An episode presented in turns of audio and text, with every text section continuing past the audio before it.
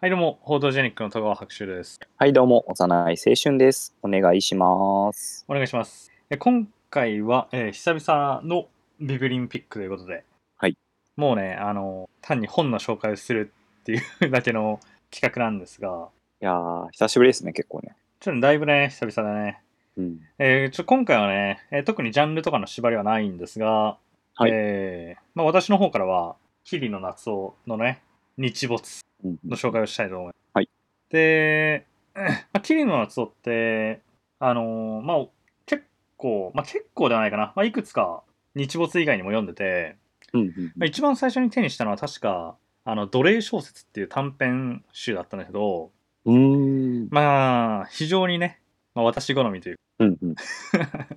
まあ、う薄暗いというか、まあ、どす黒い話がお多いわけですよ。ああ、嫌ですね。ででその次に、えーとね、読んだのが、えーこっちは打って変わって長編なんだけど「グロテスク」っていううーん。話で、。まあ、こっちもね本当に嫌な気分になる話なんですけどああ。あの、まあ、グロテスクの方だけちょっと簡単に触れると,、うんうん。えーと結構前にあった「えー東電 OL 殺人事件」っていう、まあ、ちょっとそのうん実際にあった事件を、えーある程度モデルにしてるんじゃないかっていう風なお話でまあえーまあ、いいとこに勤めている、えー女性のね社員の人が、えーまあ殺殺害されたと。うん。なんだけど、まあ、なんでその事件がちょっとこう話題になったかっていうと、まあ、その殺された女性が、うんまあなんていうのかな、まあ、昼間はエリートなんだけど、うんまあ、夜にその、まあ、師匠みたいな、まあそのまあ、今でいうなんていうのかな、まあ、パパ活ってわけじゃないけど、まあ、そういうなんか援助構成的なことをえーやっていたんじゃないかっていう部分で、まあ、ちょっと話題になった事件だったらしいのね。うんうん。まあ、それをモデルにした小説とかを書いてる、まあ、結構、まあ、そういう、まあ、なんていうのかなダークな感じのお話を書く人で、まあ、俺はすすごい。好きなんだよね、だから。うん。うんで、まあ、そんな中でこの「日没」っていう今回取り上げる、あのー作品なんだけど、はいはい。まあ、舞台は現代日本おう。で主人公は小説家なんだよね。うん。である日、えー文化文芸倫理向上委員会、まあ、通称文倫っていう、まあ、政府機関らしいらしいところから、まあ、うん呼び出されるわけですよ。はいはいはい。で、まあ、その呼び出しに応じて行ってみるとうんうん。まあなんかその偏僻な海辺の町にある療養所うん。に、まあ、閉じ込められるというか収容されてしまって、えーまあ、あなたが書いてきた小説はまあなんていうのかな、まあ、すごいざっくりした言い方をするとエログエログロバイオレンスで、えーうんろくでもないものだから、えーあなたは、まあ、思想の強制みたいなことをさせられて、えーいい小説家になりなさいみたいな感じのことを言われて、まあ、そこで、えーまあ、強制が始まるっていう感じの話なのよね。うん。まあ、もうここまでの設定で、まあ、俺はすごい読みたくなったよねま ず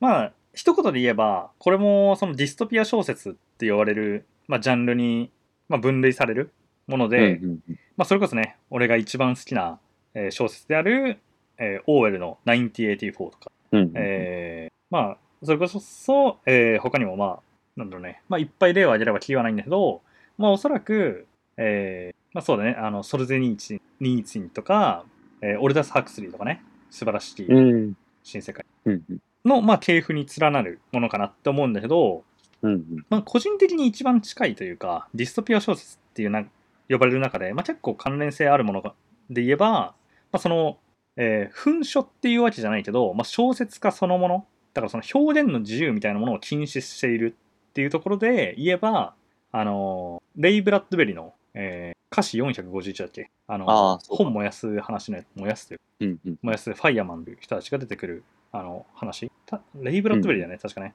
ファーレンハンファーレンハイト451だったから多分、えー400歌詞451でいいと思うんだけど放題がね、うんまあ、それにちょっと近しい、えーまあ、ディストピア小説の中でも、まあ、特にその1984とか、まあ、そういうオルダス・ハクスリーのし素晴らしき新世界とよりみたいな感じであのすごいなんかそのなんていうのかなこう公にこう大衆の間にもそのまあ、政府とかの、えーまあ、思想が行き渡っていてこう、まあ、一元統一されて、まあ、監視社会みたいなものではないんだよね。やっぱりその、うん。えーその統治とか強制が行われてるのはその療養所っていう狭い空間だけなんだよね。うん。まあ、これはあのオーウェルの1984だったらその心理症とか、えーまあ、もっと突き詰めていってしまえば101号室みたいな、まあ、ちょっとこう特別なね場所、まあ、その特別な閉鎖された空間っていう部分では、まあ、似てる部分ではある。うん。まあ、ちょっと、えー他のディストピア小説と比較して話をしてきたんだけど、うん。まあ、この小説が、えーまあ、一番面白いというかディストピア小説なんだけど、えーまあ、気に入ってる部分というか、えー他の小説と比較してって部分だと、まあ、ちょっと個人的にはあのープレディストピア小説なのかなって思うんだよね。うん。まあ、1984とか、えー、ファーレンハイト451とか、えー素晴らしい新世界とかってのは、ある程度、なんていうのかな、まあ、その監視社会というか、ディストピアが完成された後というか、まあ、う後んないしは、それがちょっとこう崩壊の兆しにある、えー世界を描いてるんだけど、うん。まあ、こっちは、なんかやばいことが起き始めてるんじゃないのっていう、なんていうのかな、ディストピア社会が始まる、まあ、あたりの話なのかなっていうふうに俺は読んだんだよね。うん。で、まあ、その第一段階としてこうだから思想をね統制していったり、まあ、全体主義的な社会にしていくために、えーまあ小説家とかを、まあ、その拉致か、まあ、拉致っていうじゃないけど、まあ、その公権力のもと監禁して強制してまあちょっとネタバレ臭いけどまあちょっとね殺したりとか 殺したりというか、まあ、じうん自死に向かうようにしてしてるんだよねその組織的に。で、まあ、そういう、えーっとまあ、権力がそのまあ、何か、みまあ、民衆とかをコントロールしようとするために一番最初に手をつけるのってこういうその、まあ、何かしらの、まあ、自由を奪うことであったり、まあ、特に、えーまあ、表現の自由みたいに呼ばれてるものうん。をどんどん狭めていく。でこれってそのオーウェルの1984でも、まあ、基本的にやられてることが近しいことがあって、まあ、それはうん。 1984の中ではニュースピークスっていう新しい言葉を作り変えるというかもともとあった言葉をどんどん削っていくんだよね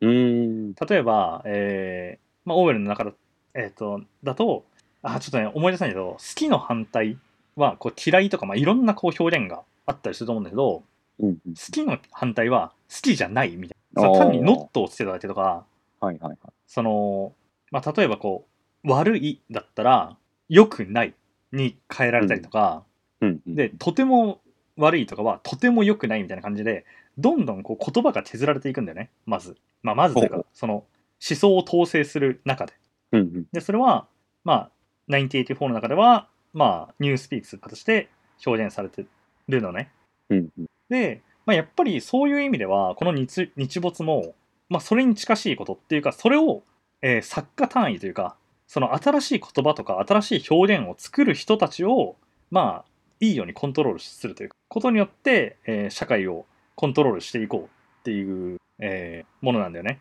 うん。で、まあ、その主人公はその最初に言ったけどエログロバイオレンス的な、まあ、小説を書く小説家で、えーもっとこういいことを書きなさいみたいな感じで言われるのよ。はいはいはい。そのまあ、耳障りのいい、まあ、美しい物語だけを書きなさいっていうふうに言われるのね。うん。でこれも、まあ、個人的にはまあすごい気持ち悪いなっていうふうに思うのはやっぱりその、まあ、耳障りのいいことだけをこう吹き込まれたりとか読まされたりするっていうのは、まあそのまあ、人間とか社会とか世界が持つ、まあ、残酷で、まあ、醜いこうものに対する、まあ、想像力とかを、まあ、人々人々からまあ奪っていくと。うん。で、まあ、さっき言ったように、まあ、表現者を駆逐して、まあ、表現の幅をねこう狭めていってしまうで、まあ、最後に結構重要なのが、まあ、そういう、あのーまあ、表現の自由とかってのを奪うってのはこう段階的に行われるんだよねだから一つ奪われたらまたさらに一つ奪われるよっていうのを、まあ、この小説では、まあ、そういうふうに読めるかなっていうふうに思うね、うん。まあ、結末とかはね結構まあネタバレなんで特に言わないんだけどうん。本当にね、この小説に書かれてる、その、療養所に出てくる、そこの所長とか、えーそこに勤めてる医師とかがいるんだけど、うん。 こいつらがね、本当に嫌い。いや、マジでね、いるんだよ、こういうやつって思う、その、嫌な権力者像像みたいな、権力者像はいはい。が、すげえうまく描かれてんだよね。うーん。なんていうのかな、こう、なんかね、こう、表面上にこやかなんだよ。すごい、こう、はいはい物はい腰柔らかく接してくれるんだけど、うんその、もう、こっちを、こう、明らかにこう、下に見て、その、まあ、コントロールと庇護の対象だっていうふうに見てる感じがするのよ。だからこうなんていうのかな、こうああはいはいあ分かった分かったそうだよねみたいなこの感じがめちゃめちゃうまく表現されててうんすっげえ胸くそ悪いんだよね、なんかずっとこうなだめられてるというかそうマジで嫌いこういうタイプのや ついや本当あの最終盤までどうにかなってほしいとずっと思 ってたっていうね、感じなんだよねうんまあこの他にもまあいろいろ言いたい部分はあるんだけどうんうんまあ一旦とりあえずそんな感じで、あのーすっごいね、映像化希望したいね。ネットフリックスアーで 作ってほしい。これは本当にいい作品だったな。っていう、えー、キルの夏夫のね、日没の生涯でした。えーでは私の方から、えー紹介するのは、えー私がですねあまり得意ではないと、えーまあ、先日ご紹介しました漫画でね、読みました「おー最後の日をともそもの」という、珍しいね。まあ、なんで読んだかっていうとあの、まあ、仮想場でね働く人ってどういう感じの内容なんだろうってうんうん。興味関心でちょっと読んでみました、うんえっ、と下駄花尾さんゲタ花はってなんか聞いたことあるの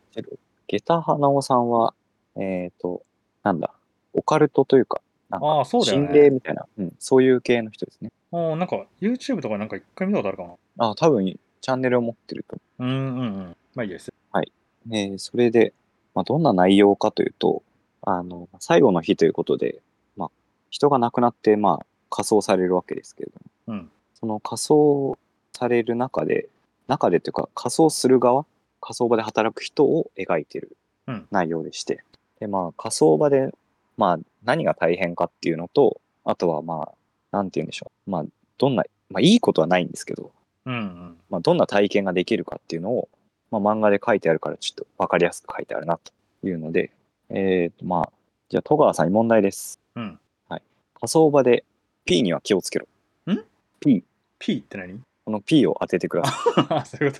とはい。何かに気をつけるってこと P です。あーえ、ちょっと現実的な方かオカルト的な方からじゃない現実的です。ああ、それはあれじゃない間違えて人焼くことじゃないその生きてる 人。 パーソンの P ってことあそうそうそうそう。聖者を。聖者焼いたら大問題だからさすがにそれはないんですけど。 あ、そうなんだ。いや、そうなんかオカルト系だとね、よくあるかなっていう。それは、それはだいぶちょっとあれですけど、うんまあ、ここでの P は、あの、心臓ペースメーカーの P ですね。ああ、はあはあはあはあはあ、なるほどね。 で心臓ペースメーカーがあると、そのまあ、ニトロとかが入ってるおかげなのか、よく燃えるというか、激しく燃えるらしいんですよ。あーうん。そう、だから激しく燃えて、その肉片とか骨片とかがこう飛ん飛んでくるらしくて、ああ、へえ、うん。だから覗き窓からこう覗いた時に、こう破片とかが飛んできたりとかして、あの、ゴーグルとか基本してるんだけど、そのゴーグルとかしてないと火傷したりとかね。あ、へえ、そんな勢い出るん だ。うん。っていう、この P には気をつけろっていうのが結構印象的だったんで すけど。うん。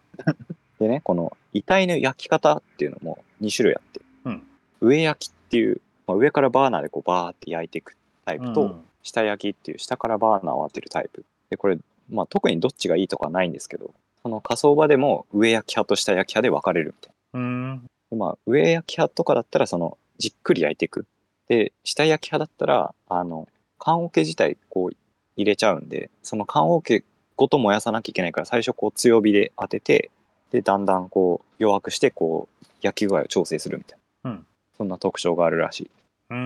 ん。こう、ご遺体が焼けるときに、こう、焼けてる状態を窓から覗くんですけど、窓から覗くときに、人がたまにこう起き上がったりするらしいんですよ。やっぱあれじゃん。これ生きてない。いや、でもあれでしょ禁酒食みたいなやつでしょ焼いた時の。あ、そうそうそうそうじゃね、冗談やったそう。あの、エビみたいな感じね。あのー、あれもそうだよね。だから、その、普通に火事とかの現場でさ、ああのあ、そう。焼死体とかがね、あの体曲がってんだ、それ。うんうん。まあいいや。あれもなんかね、あの、なんて言うんだろう。まあ見間違いというか、そういう感じでなんか振り返ったみたいな、最後こっち振り返ったみたいなあ言われたりしますよあ、うね。ん。で、まあ、その、まあ人の焼ける姿っていうのはまあそんな感じで見れますよというか。うんうん。っていうのがあったりとか、あとまあ、ちょっとね、私は匂いに敏感なんで、あの、火葬場での匂いっていうのがどんなもんなのかっていうのはちょっと気になるというか、ああ、まあ実際にこう嗅ぎたいとかは思わないんですけど、まあ、匂いが強い場面の第一位というか、まあ一番気をつけなきゃいけないのは脳みそ。うん。脳みそが、まあ、見えるというか、見える。出てきてしまうようなシーンがあって、それはどのタイミングで焼く前と。焼いてる最中です。あ、焼いてる最中。うんまあまあ、そうね。うん、それはそうねそ。焼いてる最中にどんなご遺体がその脳みそが見えるかっていうと、うんあの検視とかで頭蓋骨一回パカッて開いてうんうんうん。何が死因だったのかっていうのを一応調べてからもう一回縫合してで戻すみたいなご遺体を送るみたいな、そんな感じなんだけど、うん焼いてる最中にやっぱりその縫合してる糸とか先に切れちゃうからうん、うん、そうね。頭蓋骨がパカッて開いちゃうらしいんですようん。でそのタイミングでこう中のご遺体がこうちゃんと焼けてるかどうかっていうのをあまああ、一回出して確認多して少出しはしないんだけどその、う状態を確認するためのなんか棒みたいなのがあってうんうん。えー、うん。それその棒をデレキって言うんだけどうんうん。そのデレキでつっついてしまうとそのデレキについた匂いとかがもう高温なんだろうバーナーでそのデレキを炙ってこう消臭とかしようとしてもしばらく取れないみたいなへえ。そんなそれぐらい。い強烈な、うん、匂いがついててまあだから脳みそには気をつけてくださいうーん。まあこれちょっと嫌な匂いの話をしたんで次いい匂いの話なんですけどうん。まあいい匂いって言ってもあれなんだけど、まあちょっとイメージできそうかなって思うのは、まあちょっと焦げついた太ももの肉。うん、まあ、そうね。普通にこう、うんまあ、想像できそうだよね。匂いはね。うん。なんとなくこれはね、あの、普段の食事とかでもイメージできるかな。うん。であともう一個が、まあ意外というかね、まあ、まあ確かに言われてみればなって思うのが、副葬品のフルーツです。ああ、うんうんうん。そっか、あれも一緒に燃やすんか。そうそうそうそう。うん、そうだね。あれを燃やしたタイミングで、こう、出る匂い。まあ特にメロンがいい香りらしいんですけうど、んうん、そうだね。フルーティーで華やからしいですよ。へえ、うんとかがあると、なんか、あ、いい、いい香りだな、みたいうん。なのが、こう、味わえるというか、体体験できる。らしい。まあでも、そういう効果もあるから入れてんのかもね。じゃあ、その副葬品はね。ああ、そうかもね。まあ、その、昔だったらさ、やっぱりその、まあ、なんていうの、柑橘系のものとかをさ、置いといたりすうんしたり、あとその、お焼香あるじゃないうんあのお焼香も確かあれなんだよなそのなんか虫とかそのネズミとかの忌避薬なんだよね確かねもともともともとというか、うんうんまあ、そういう効果もあるんだよね、うんまあ、そういう意味で、まあ、副葬品ごと燃やすっていうのは、まあ、その消臭っていう言い方はちょっと失礼かもしれないけど、まあ、そういう効果もあるんだろうなと思うね、うんうん、そうだね。ここまでが結構、なんて言うんでしょう。印象的というか、うんまあ、幸せにこう、お亡くなりになった方たちのお話で、うんまあ、結構、現代では増えてきてるんじゃないかなっていう、あの、孤独死とかね。ああはいはいもうね遺体が腐乱しちゃったりとかね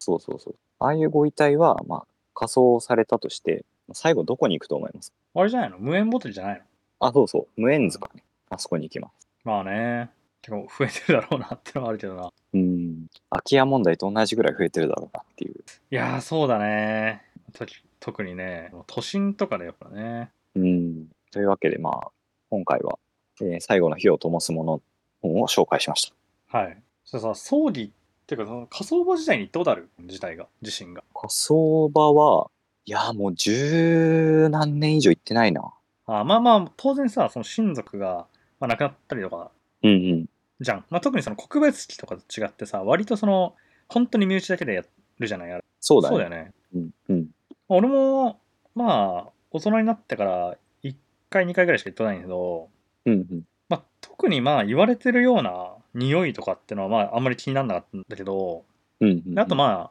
なんていうのまあその仮想のさ最中の燃えてるとことかちょ直接見ないわけじゃん。そうだね。でまあやるとしてもそのまあお骨をねあの拾う時に、あうんうんこれが骨なんだねみたいな感じなんだけど、うんうん。あのーまあ俺はねあのバックパックでいろ、まあ、旅行に行ってて、あのーまあ、仮想場もね見に行ったことあるんだよね。うーん。インドでね。だから、あの、本当に人がそのまま焼かれてるところとかも見てるのよ。はいはいはい。えー、割と、うん、まあ、屋外でやってるのか、匂いはまあ、もともとね、鼻がそんなに良くないのと、うん まあ、インドの、ま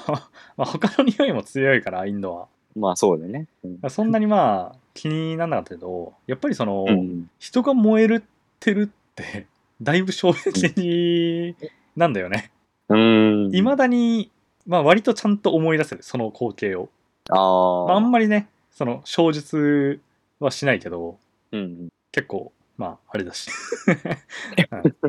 うんしないけど、まあ、やっぱりその人が燃えてる姿ってのは、まあ、割と衝撃的よねうんうん。そういう意味ではね。そうよね。ままあ、というわけでまあ幼い国じゃ珍しいね漫画ね。そうですね。あんまり読まないですね。あとうんは、えっ、と、あれだ。この、まあ、火葬場の関連でちょっと調べたんですけど、うん調べたというか、まあ、たまたまね、あの、近しい情報かなと思って仕入れたんですけど、あうの、ん、ご遺体に最後、化粧したりするじゃないですか。ああうんうんまあエンバーミングとか、まあ、死に化粧とかね。そうそうそうそう。うんであの化粧道具をメモリーシオンっていうらしいんです。へえシオンってシオンえシオンは意味がわからんけど、